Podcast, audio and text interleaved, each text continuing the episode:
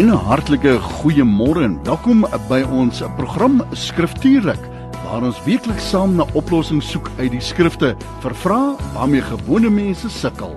Die Bybel sê in Johannes 17:17 17, U woord is waarheid, heilig hulle na U woord. En Psalm 119 105 sê U woord is 'n lamp vir my voete en 'n lig vir my pad. Kom dan saam met ons vir die volgende uur wanneer ons geen steen onaangeraak laat om die waarheid te vind en lig te skyn op die vrae uit die skrifte waarmee ek en jy moontlik kan worstel nie. Kry dus gou jou Bybel en kom ondersoek saam met ons die skrifte. Dis mos nou skriftuurlik.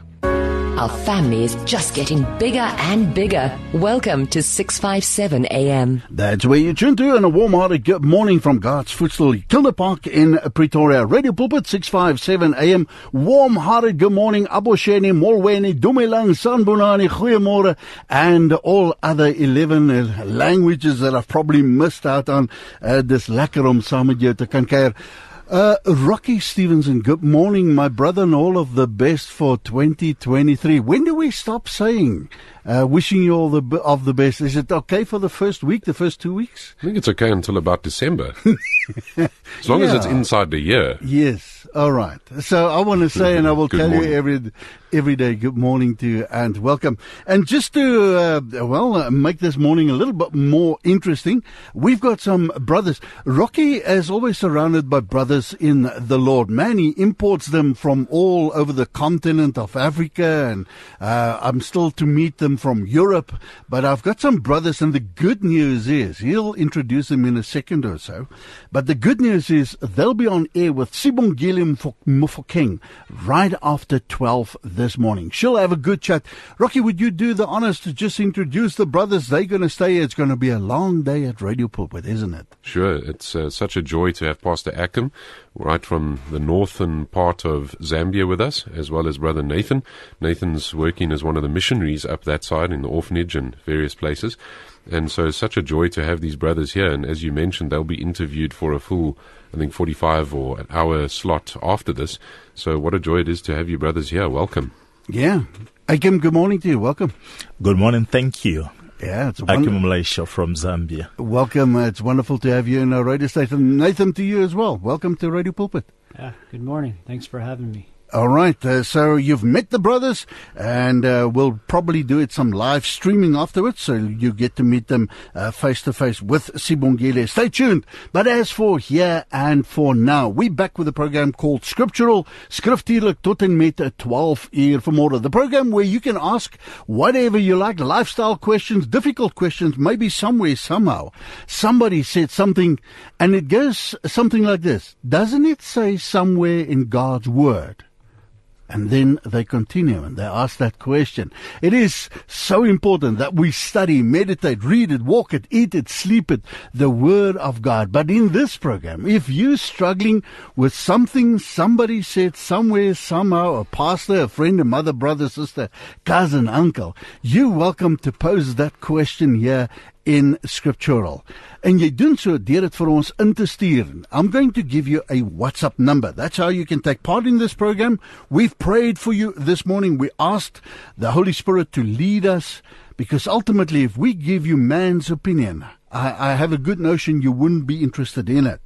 But if it's God's word, if it's the Lord speaking to us through His Holy Spirit, then surely we want to know what the Lord's got to say about things that we call life. So here's the number 082 657 082, of course, the Vodacom network, 657, the frequency on which you tune to listening to right now, the number two, smack bang in the middle, and then 729, our sister station down in Cape Town. And let's put it all together. Here's that number. It's 082 657 2729. Just a sideline remark. Kindly put the scriptures in that you're making reference to and send that through to us as well. It just makes life a little bit easier uh, to find it quickly and uh, to start working on your question. So if you've got a question, as jy 'n vraag het, stuur dit vir ons in 082 657 2729 ons vertrou dat die programme wat ons Desember vir jou ingespeel het dat dit ook tot jou geesmens dan gespreek het. Rocky we've got a very interesting question uh, from a listener gentleman by the name of Susie that sent in this question, and I'll do a free translation as well. Uh, maar sy sê, hoe verklaar ons Jesus se gebede aan sy Vader as hy dan self God en Vader is? Is dit omdat hy nog in sy verheerlikte uh, nie verheerlikte liggaam was voor sy kruisiging nie, met ander woorde 'n menslike liggaam of hoe verstaan ons dit? Uh, Rocky, what would we answer Susie with regards to that question? The the doctrine of the Trinity is something of a mystery and has kept many wondering much. And there's no real illustration that even comes close to completely understanding it. I've heard many illustrations, but most of them actually are borderline heretical when you come to some of the illustrations to try and help our minds kind of wrap around this and to say that you need to really be born again to even accept this truth by faith. And so that, that would be the starting point is to really turn toward the Lord, realizing that you're a sinner, that you need a Savior, that Jesus is the Savior for sinners, and to deny your own way of going and then to turn to the Lord Jesus. And once that has happened, once you are born again, you begin to be let in to something of this divine mystery that All there right. is regarding the Trinity and the doctrine of the Trinity. What is helpful, though, is to look at how others have mentioned the Trinity. We might not agree with everything that is written in every form of a, a statement of faith, etc. But it's helpful to sometimes go back and think through the way that others have thought through this and then to, to again go to the scriptures in particular. But the Baptist Confession of Faith in 1689 has a good section regarding the doctrine of the Trinity, and I'll read that piece and summarize some of that doctrine of the Trinity that's there, and then look at a, a newer statement of faith that helps us think through that, and then we'll look at some more scripture. Uh, the, the 1689 says this: "The Lord our God is but only what." Is but one only living and true God. So that's an important phrase. Yeah. Whose substance is in and of himself, infinite in being and perfection, whose essence cannot be comprehended by any but himself. A most pure spirit, invisible without body, parts or passions, who only hath immortality, dwelling in the light which no man can approach unto, who is immutable, immense, eternal, incomprehensible, almighty, every way infinite, most holy, most wise, most free, most absolute, working all things according to the counsel of his own immutable and most righteous will, for his own glory, most loving, gracious, merciful, long suffering, abundant in goodness and truth, forgiving iniquity, transgressions, and sin, and the rewarder of them that diligently seek him, and withal most just and terrible in his judgments, hating all sin, and who will by no means clear the guilty. And then it says this God, having all life, glory, goodness, blessedness, in and of himself, is alone in and unto himself all sufficient, not standing in need of any creature which he hath made, nor deriving any glory from them, but only manifesting his own glory in, by, unto, and upon them. He is the alone fountain of all being, of whom, through whom, and to whom all things, and he hath most sovereign dominant dominion over all creatures, to, to do by them, for them, or unto them, whatsoever himself pleases. In his sight all things are open and manifest. His knowledge is infinite, infallible, and independent upon the creatures so as nothing is to him contingent or uncertain. He is most holy in all his counsels, in all his works, and in all his commands. To him is due from angels and men whatsoever worship, service, or obedience as creatures they owe him, they owe unto the Creator, and whatever he is, further pleased to require of them. In this divine and infinite being, there are three substances. So here's where we get to the Trinity as you think through God and His immensity. The Father, the Word or Son, and Holy Spirit, of one substance, power, and eternality, each having the whole divine essence, yet the essence undivided. What an important Yeah, phrase. yeah, yeah. The Father is of none, neither begotten nor proceeding. The Son is eternally begotten of the Father, the Holy Spirit proceeding from the Father and the Son, all infinite, without beginning. Therefore, but one God. How important this is. Who is not to be divided in nature and being, but distinguishing or distinguished by several peculiar relative properties and personal relations, which, do, which doctrine of the Trinity is the fountain, or rather foundation, of all our communion with God, and comfortable dependence on Him. So, what an important phrase. So, you have three divine persons, one essence, absolutely undivided, yet divine beings. And this is something that the Christian accepts by faith because of what they see within the Scriptures. A newer statement of faith, the 2017 statement of faith, puts it this way We believe in one God who eternally exists in three co equal persons, the Father, the Son, and the Holy Spirit. That through that though each divine person is fully and equally God, they differ in relationship toward each other and their work in the world. That this triune God is perfect and infinite in his being and attributes, an all holy, all loving, and all wise sovereign that from before creation, God determined to save sinners through the sacrifice of his Son, to govern all history according to his sovereign plan, to finally bring all things under one head, even Christ, and that all things exist from him, through him, and for him, and are created to display the glory of his wonderful name. So, point being that we don't believe in modalism where the one God operates at different times in different persons of the Holy Trinity, but that each person of the Trinity is distinct yet one in essence. And so part of the question was, well, how can Jesus be praying to the Father when he himself is the Father? Because there is this divine communion between God yeah. the Son, God the Father, and God the Holy Spirit. Mm-hmm. And much of his prayers that are even recorded are not recorded for his benefit, but they recorded for our benefit, which lets us in to see something of what this wonderful communion between the Godhead and how this happens. So our Lord Jesus walks walked in constant communion with the Father, doing his Father's deeds and saying his Father's words. That's part of the point. Our Lord Jesus always was in communion with the Father, unlike Adam and Eve, who actually went their own way. Yeah. They chose independence when they listened to the voice of the serpent, and they went their own way. Our Lord Jesus never went his own way. He did perfectly what the first Adam failed to do by walking constantly in his Father's works, even to the point of death, as Philippians 2 says. He was obedient to his Father's will to the point of death on the cross.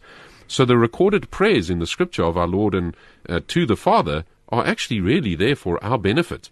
An example of this would be the Lord's high priestly prayer in John 17. Yeah. John 17, verse 13, he says, But now I come to you. This is Jesus speaking to the Father. And he says, And these things I speak in the world so that they may have my joy made full in them.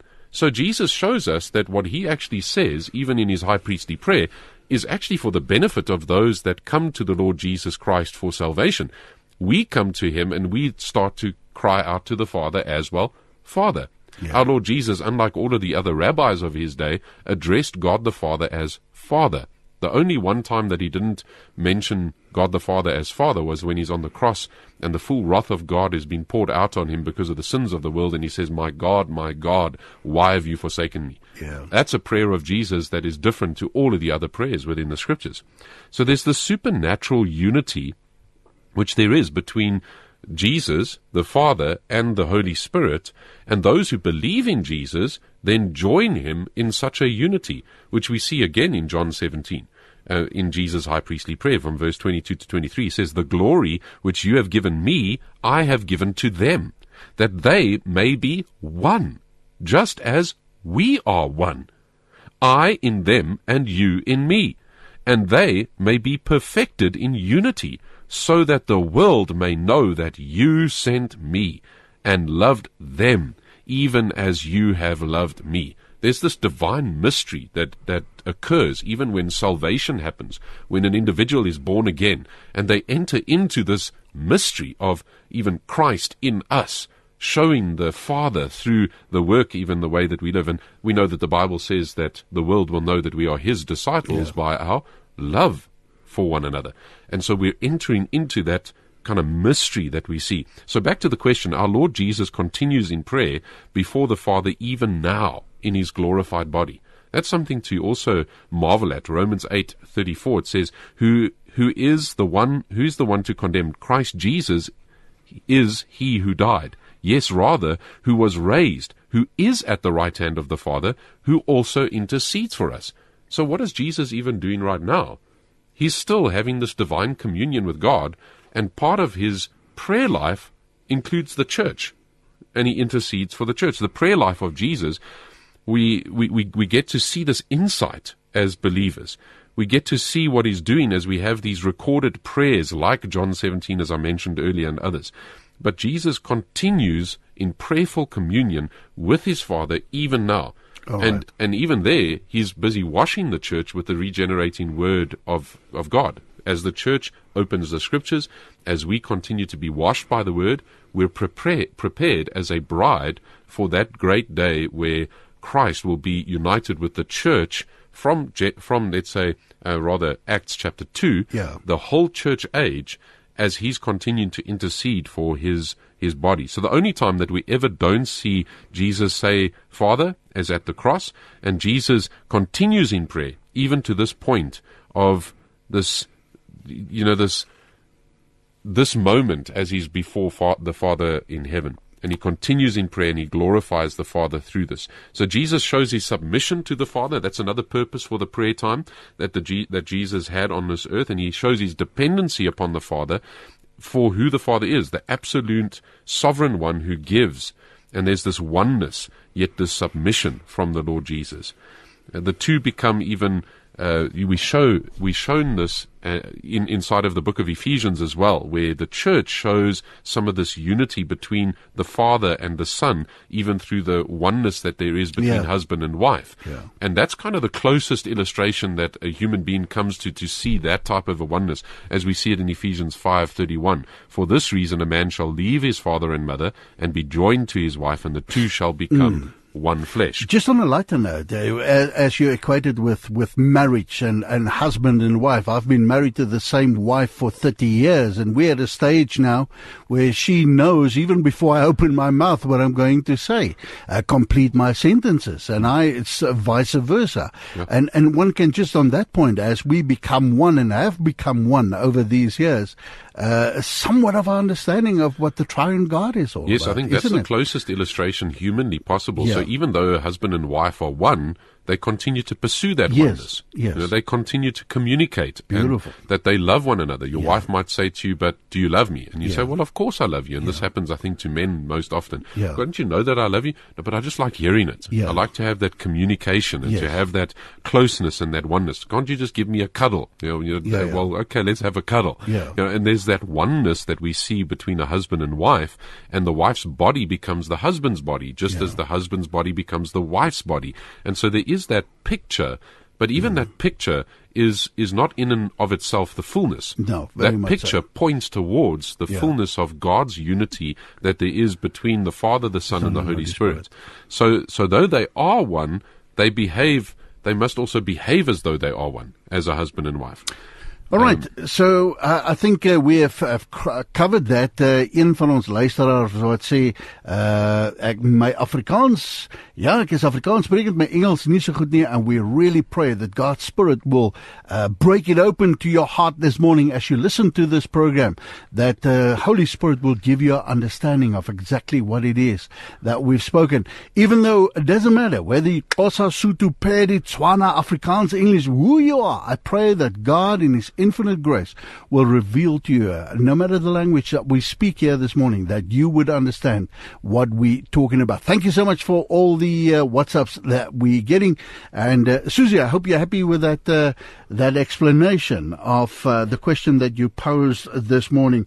Uh, a very, very interesting question. We've never had that question before here at Radio Pulpit. 26 after 11. We're only here till 12 o'clock. You want to send in a question? 082 657 2729. Got a very interesting question about uh, baptism. Uh, Mike, we'll get to you in a mo or so, but uh, there's still a couple of other people in in line at the moment.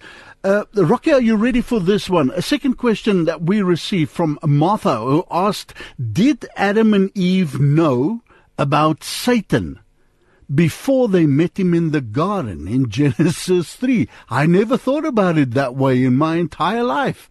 Uh, does the scripture give us any idea? Do we get any answers from the so a from simple, a simple answer would be to just immediately say that there's no explicit place in the scripture that says that Adam and Eve knew about Satan before they met him in the garden. However, I think that there are some implicit, so uh, kind of hidden nuances that that would, would, would lead towards an assumption that yes, they did know, that they did know something of him. So we could go to Genesis 3, verse 1 to 6, and, and maybe it would be good to read that, and I'll read that for us. Genesis 3, 1 to 6, it says, Now the serpent was more crafty than any beast of the field which Yahweh God had made. And he said to the woman, Indeed, has God said, you shall not eat from any tree of the garden. And the woman said to the serpent, From the fruit of the trees of the garden we may eat. Notice that the woman is responding to the serpent. Well, all, all, all, bells should go off, ringing here and shouting, because here you have a serpent speaking. And I was just wondering, uh, was there any other animals in the Garden of Eden that uh, had that ability to speak? I mean, it doesn't seem like it, but we have got the donkey speaking oh, to Balaam a bit uh, later on. Well, you know? a little bit later on, you know, having a donkey speaking to you. But this, I mean, all bells should go off there. Yeah, and then it says from but from the fruit of the tree which is in the midst of the garden, God said, "You shall not eat from it." Uh, sorry, you shall not eat from it, and you shall not touch it, lest you die. So this is the woman responding to the serpent, and the serpent said to the woman, "You will not surely die." For God knows that in the day that you eat of it, your eyes will be opened, and you will be like God, knowing good and evil. Then the woman saw that the tree was good for food, and that it was a delight to the eyes, and that the tree was desirable to make one wise. So she took from its fruit and ate. And she gave also to her husband who was with her, and he ate. And that's also an important point. Adam was with Eve all along. He was right there with Yeah. her. He should have stepped in front of Eve and the serpent and protected his wife and corrected even what she had said because God said, You shall not eat of it. They were meant to be tending the garden. They probably would have needed to be trimming the tree, but they were not to eat of it. All right. God didn't say don't Can touch I, it. Can I come in here and ask just a, the, a, a sideline remark from my own heart here? Uh, isn't it amazing that when the serpent tempted Eve and Adam, he's presented them with food and tempting them with food, whatever the. Lots of people say it's an apple. Well, it's fruit. It's it's fr- uh, whatever it might be. I think it was a watermelon tree. Yeah, well, whatever. But then again, in, in, in the New Testament, when Satan tempted Christ, Yes. it's the same thing. It tempts him with food. Turn these stones into bread. Yeah. Is there any relation? Well, even even there, the, the same temptation is Yeah. you see what, what Eve says. When the Yeah. woman saw, well, what it says in verse 6, when the woman saw that the tree was food, Yeah. okay, and that it was a delight to the eyes. So right. there's the lust of the flesh, Yeah. there's the lust of the eyes, and then there's the pride of life, and that the tree was desirable to make one wise. Right. So she took of the fruit. And so that three point category is exactly the same way that we see the three temptations of our Lord Jesus. It's always this idea of the pride of life, the, the, the lust of the eyes, and the lust of the flesh. Yes. And that's the three ways in which Satan even tempted our Lord, or at least the three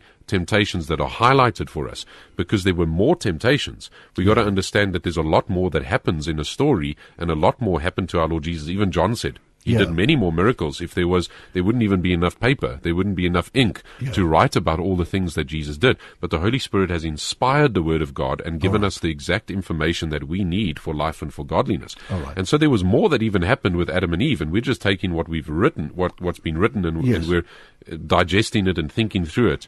And one of the reasons that I would say that I believe that they did know something of who Satan was is that the text introduces the serpent as more crafty. He was the craftiness of the serpent is introduced to us even in the beginning of the story, which makes me to believe that somehow Adam and Eve knew something about the craftiness of the, the evil one. And the fact that Adam and Eve, who, uh, or Adam was with Eve, and he was right there, uh, he, he was able to actually come in in the way and be able to kind of protect her even. But when did Satan fall? We got to ask that question because how would they know about Satan And when did Satan fall? And there's different fields of theology. So I'm bringing other questions Yes, to bear yes, very much so. um, that are helpful with understanding this this thought. And there are different schools of theology. Some schools of theology believe that Satan had fallen sometime in eternity past before creation. I believe that that is false because the Bible says in Genesis 1:31, and God saw all that He had made, and behold, it was very good. All right. So he always said, it is good, it is good, it is good. And then at the end of Genesis 1, which is kind of the, the whole pan of creation of heaven and earth, God says, it is very good. And there was evening and there was morning the sixth day.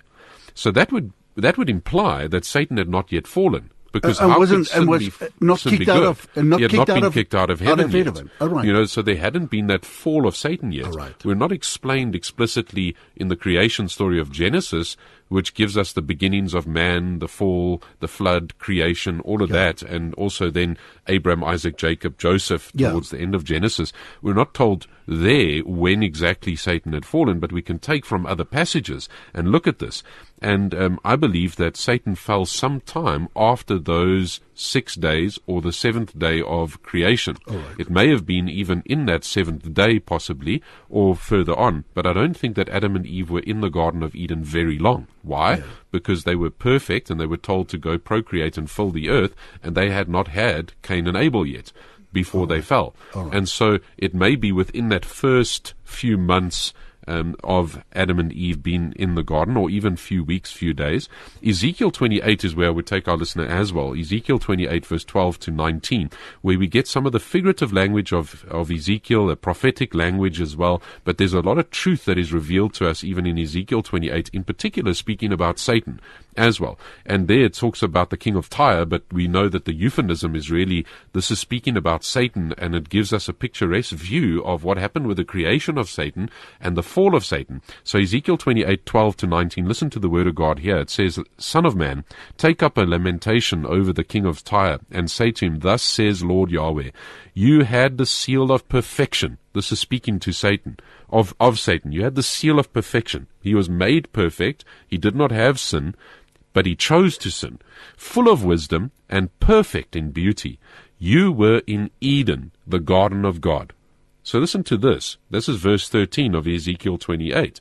Satan, in his perfect state, was in Eden, the garden of God. Every precious stone was your covering the ruby, the topaz, and the diamond, and the beryl, the onyx, and the jasper, and the lapis laz- lazilia, the turquoise, and the emerald and the gold and the workmanship of your settings and sockets was in you. On the day that you were created, they were prepared.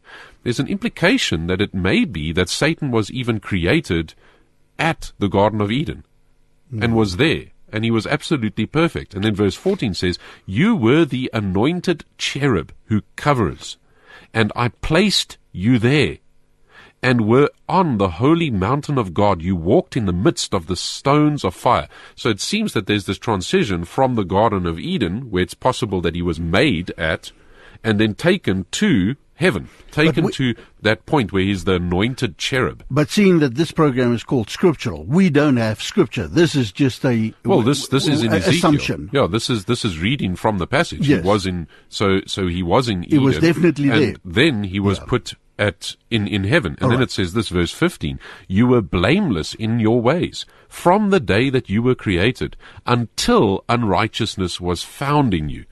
And so he was blameless, and he's now in heaven. He was at Eden. He's now in heaven. And then it says, By the abundance of your trade, you were internally filled with violence and you sinned. And so there you see this transition of there was something in him where he desired to have what was God's and then the sin and then he actually sinned. Therefore, and this is what God says, therefore I have cast you as profane from the mountain of God, and I have destroyed you, O covering cherub, from the midst of the stones of fire. Your heart was lofty because of your beauty. Your corruption, you, you corrupted your wisdom by reason of your splendor. I cast you to the ground. I put you before kings, that they may see you by the abundance of your iniquities. And, and so here we see Satan was cast out of heaven. And he was even placed before humanity. And so here's where I would say there's an implication that somehow I, I, believe Adam and Eve may have known about this. They also walked with God in the garden. It may be that God had told them. So these are all the maybes. Yeah. Okay, that's maybes of Rocky's thinking through this. but the, by the abundance of your iniquities, in the unrighteousness of your trade, you profaned your sanctuaries. Therefore I have brought out fire from the midst of you. It has consumed you, and I have turned you to ashes on the earth, in the eyes of all who see you. And so there's both of this in verse 17 and verse 18 in Ezekiel. It says that they may see you in the eyes of all that see you, which makes me to believe that somehow Adam and Eve would have seen what God had done to Satan. Yeah. And that's why he's introduced as the one that's more crafty. And then verse 19, all who know you among the peoples are appalled at you. You have become terrified and you will see you and you will cease to be forever. So I believe a passage like this implies that Adam and Eve may know about the fall of Satan, and it would seem that even at the creation in Eden, then he was taken to heaven, then he was cast down to, to earth, and here we have him introduced as the serpent. As you mentioned as well, he speaks to Adam and Eve. Yeah. They don't get this big fright. Yeah. They're able to commune back, and there's almost a bit of an whole- argument yeah, whole- that takes place. You know, okay, but God said this. No, no, no, but God actually said this. Oh, but God doesn't mean this. Obviously, God doesn't mean this. So maybe a helpful way even to think through this question is to then also see what did Adam and Eve actually know? What do we know that Adam and Eve knew? Adam knew the command of God that he should actually teach this to his wife. And that's Genesis 2 verse 15 to 20. The Lord God took the man and put him in the garden. So that also tells us that Adam wasn't created in the garden.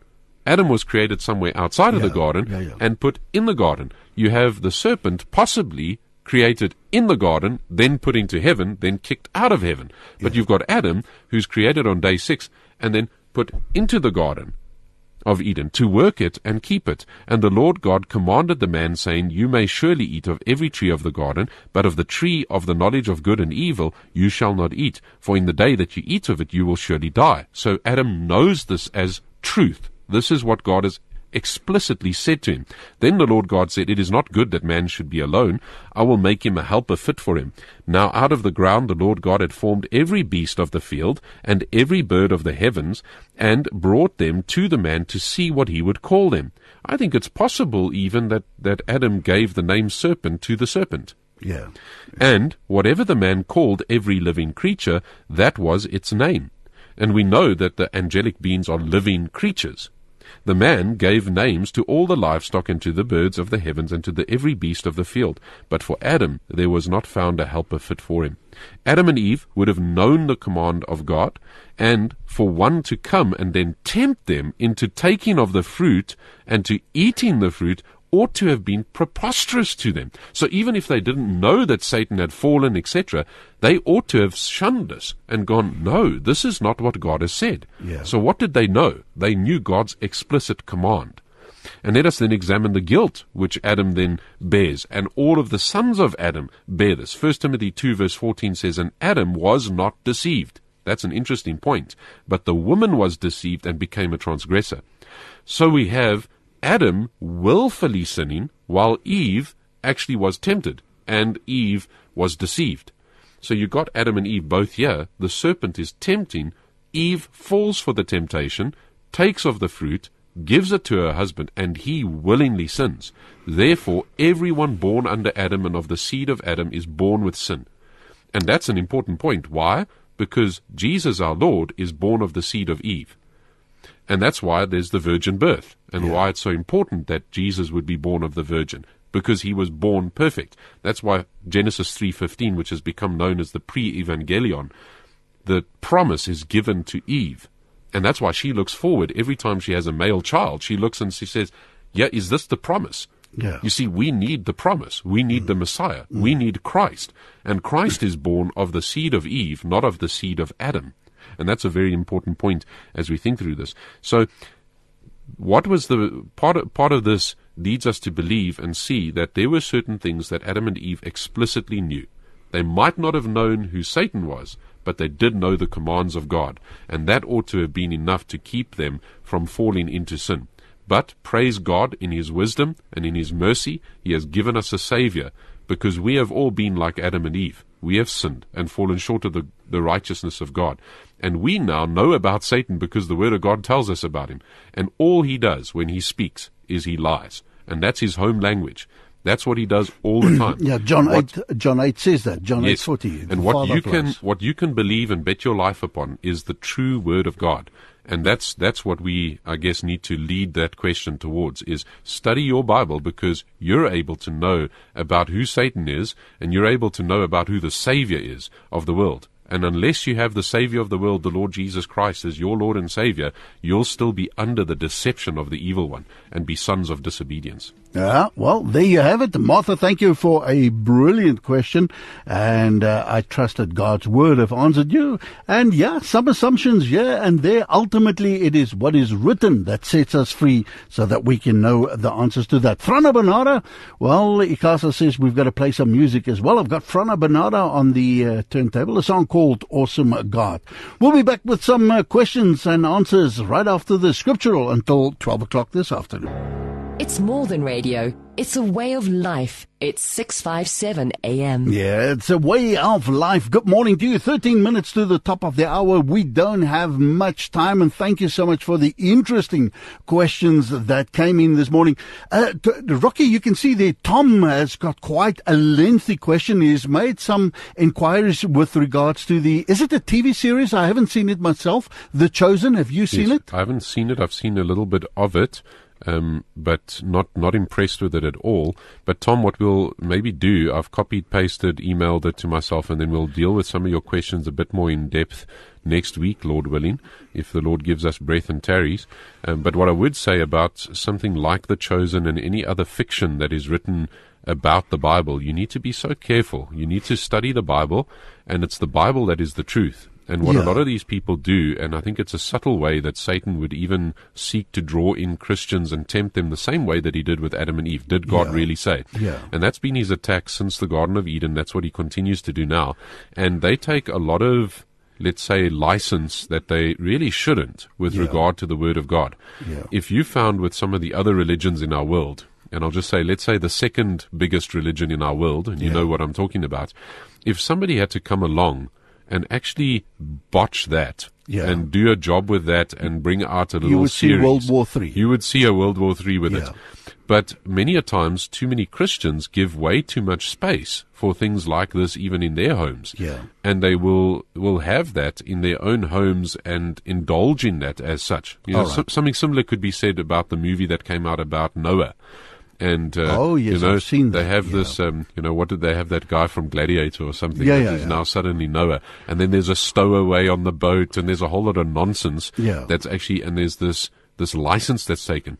And what I would say is just be careful. You want to study your Bible, you want to be spending time in the Word of God, and you want to believe what the Bible says about these things. Right. You could even take some of the big books that are written and are sold in CUM Bookshop.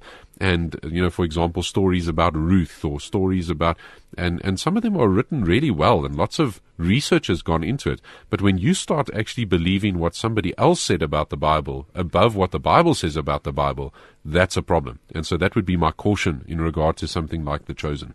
All right, uh, Tom. So we'll do some more in-depth study about that, and uh, ultimately not uh, to to uh, you know try and uh, take this program apart, but ultimately to bring to you just once again uh, the, what the Word of God says with regards to this, and keeping in mind um, uh, the question that one should also ask yourself is, uh, you know, the Word says, "By the fruit you will know." I've asked this many a time, Rocky. Have you ever seen an apple tree with a banner on top that says, I'm an apple tree? it is by the fruit that you are recognized. So be on the lookout for that. Tom, thank you so much. We'll tackle that one next week. Dan het ons 'n vraag gekry, MB, wat vir ons hierdie vraag vra, hoe werk die doop? Kan jy bekeer, sê MB, as jy nog nie gedoop is nie? Uh, let's see if we can do a free Yes. translation on that one. How does it work with baptism? Can you be reborn uh, if you haven't been baptized? Yes, indeed, and and this is one of the reasons that Paul even wrote what he did in Ephesians, in Ephesians chapter 2, where we see that by grace you have been saved apart from works. And this is not of your own doing, but the free gift of God. And so salvation comes by faith alone, by grace alone, through Christ alone, by the scriptures alone, and for the glory of God alone. This is the truth that we find throughout the scriptures. So what I would say to that is, yes, indeed, you can be born again without being baptized. However, if you know the truth of God's word and you refuse to obey the Lord Jesus, then it might be questionable whether you are indeed born again. Yeah. So that would be the caution that I would give.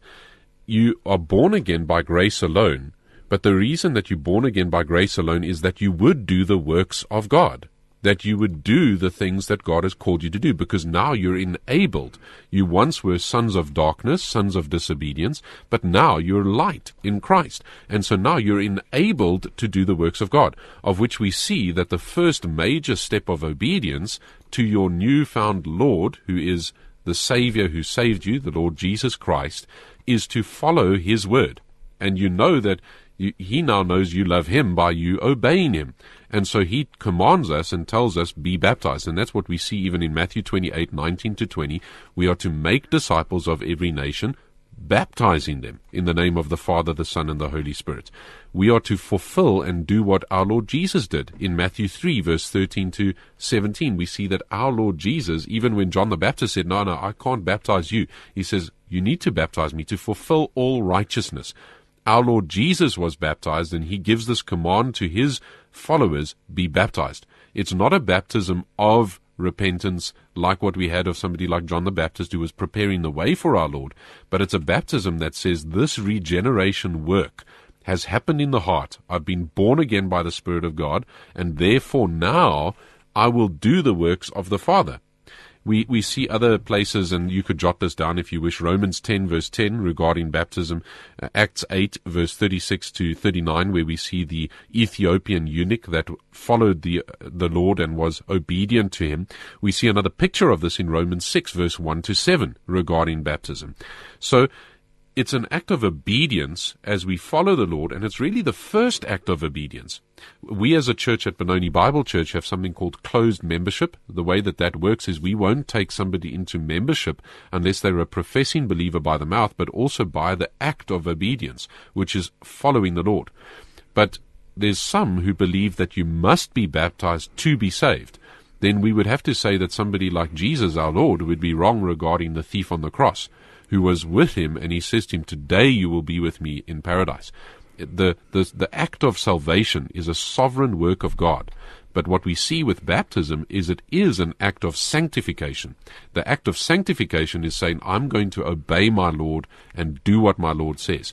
And so that becomes the conviction of the heart. There's a lot of confusion regarding baptism. One of the biggest confusions is to say that you sprinkle a baby. Baptizo, yeah. the actual word means immersion and you immersion means going completely under. You don't sprinkle some dirt on somebody and say they've been buried.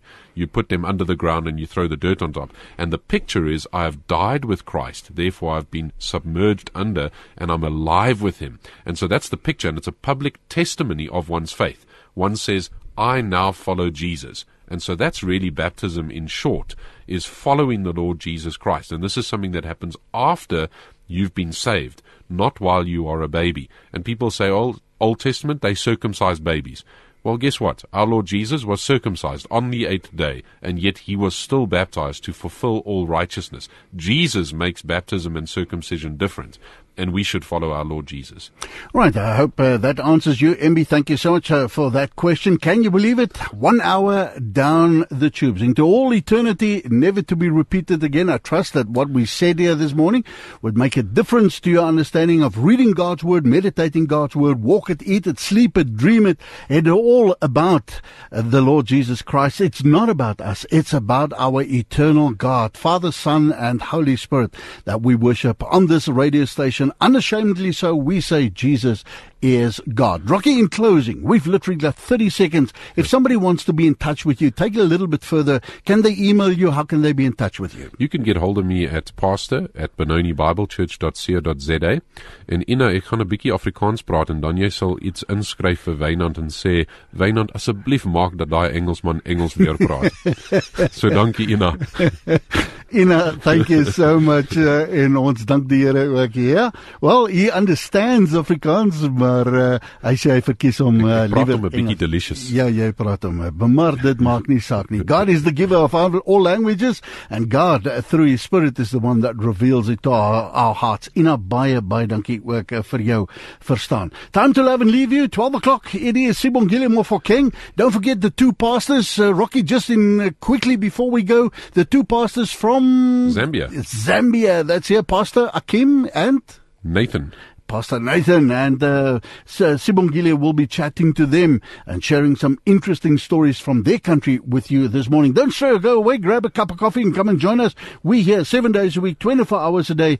And I want to close with these words. It's good to listen to Rocky. It's good to listen to Radio Pulpit. It's good to listen to your pastor, your minister. But Acts 17:11 says, search the scriptures for yourself to see if these things are so. Till next time, keep well, God bless you, and shalom.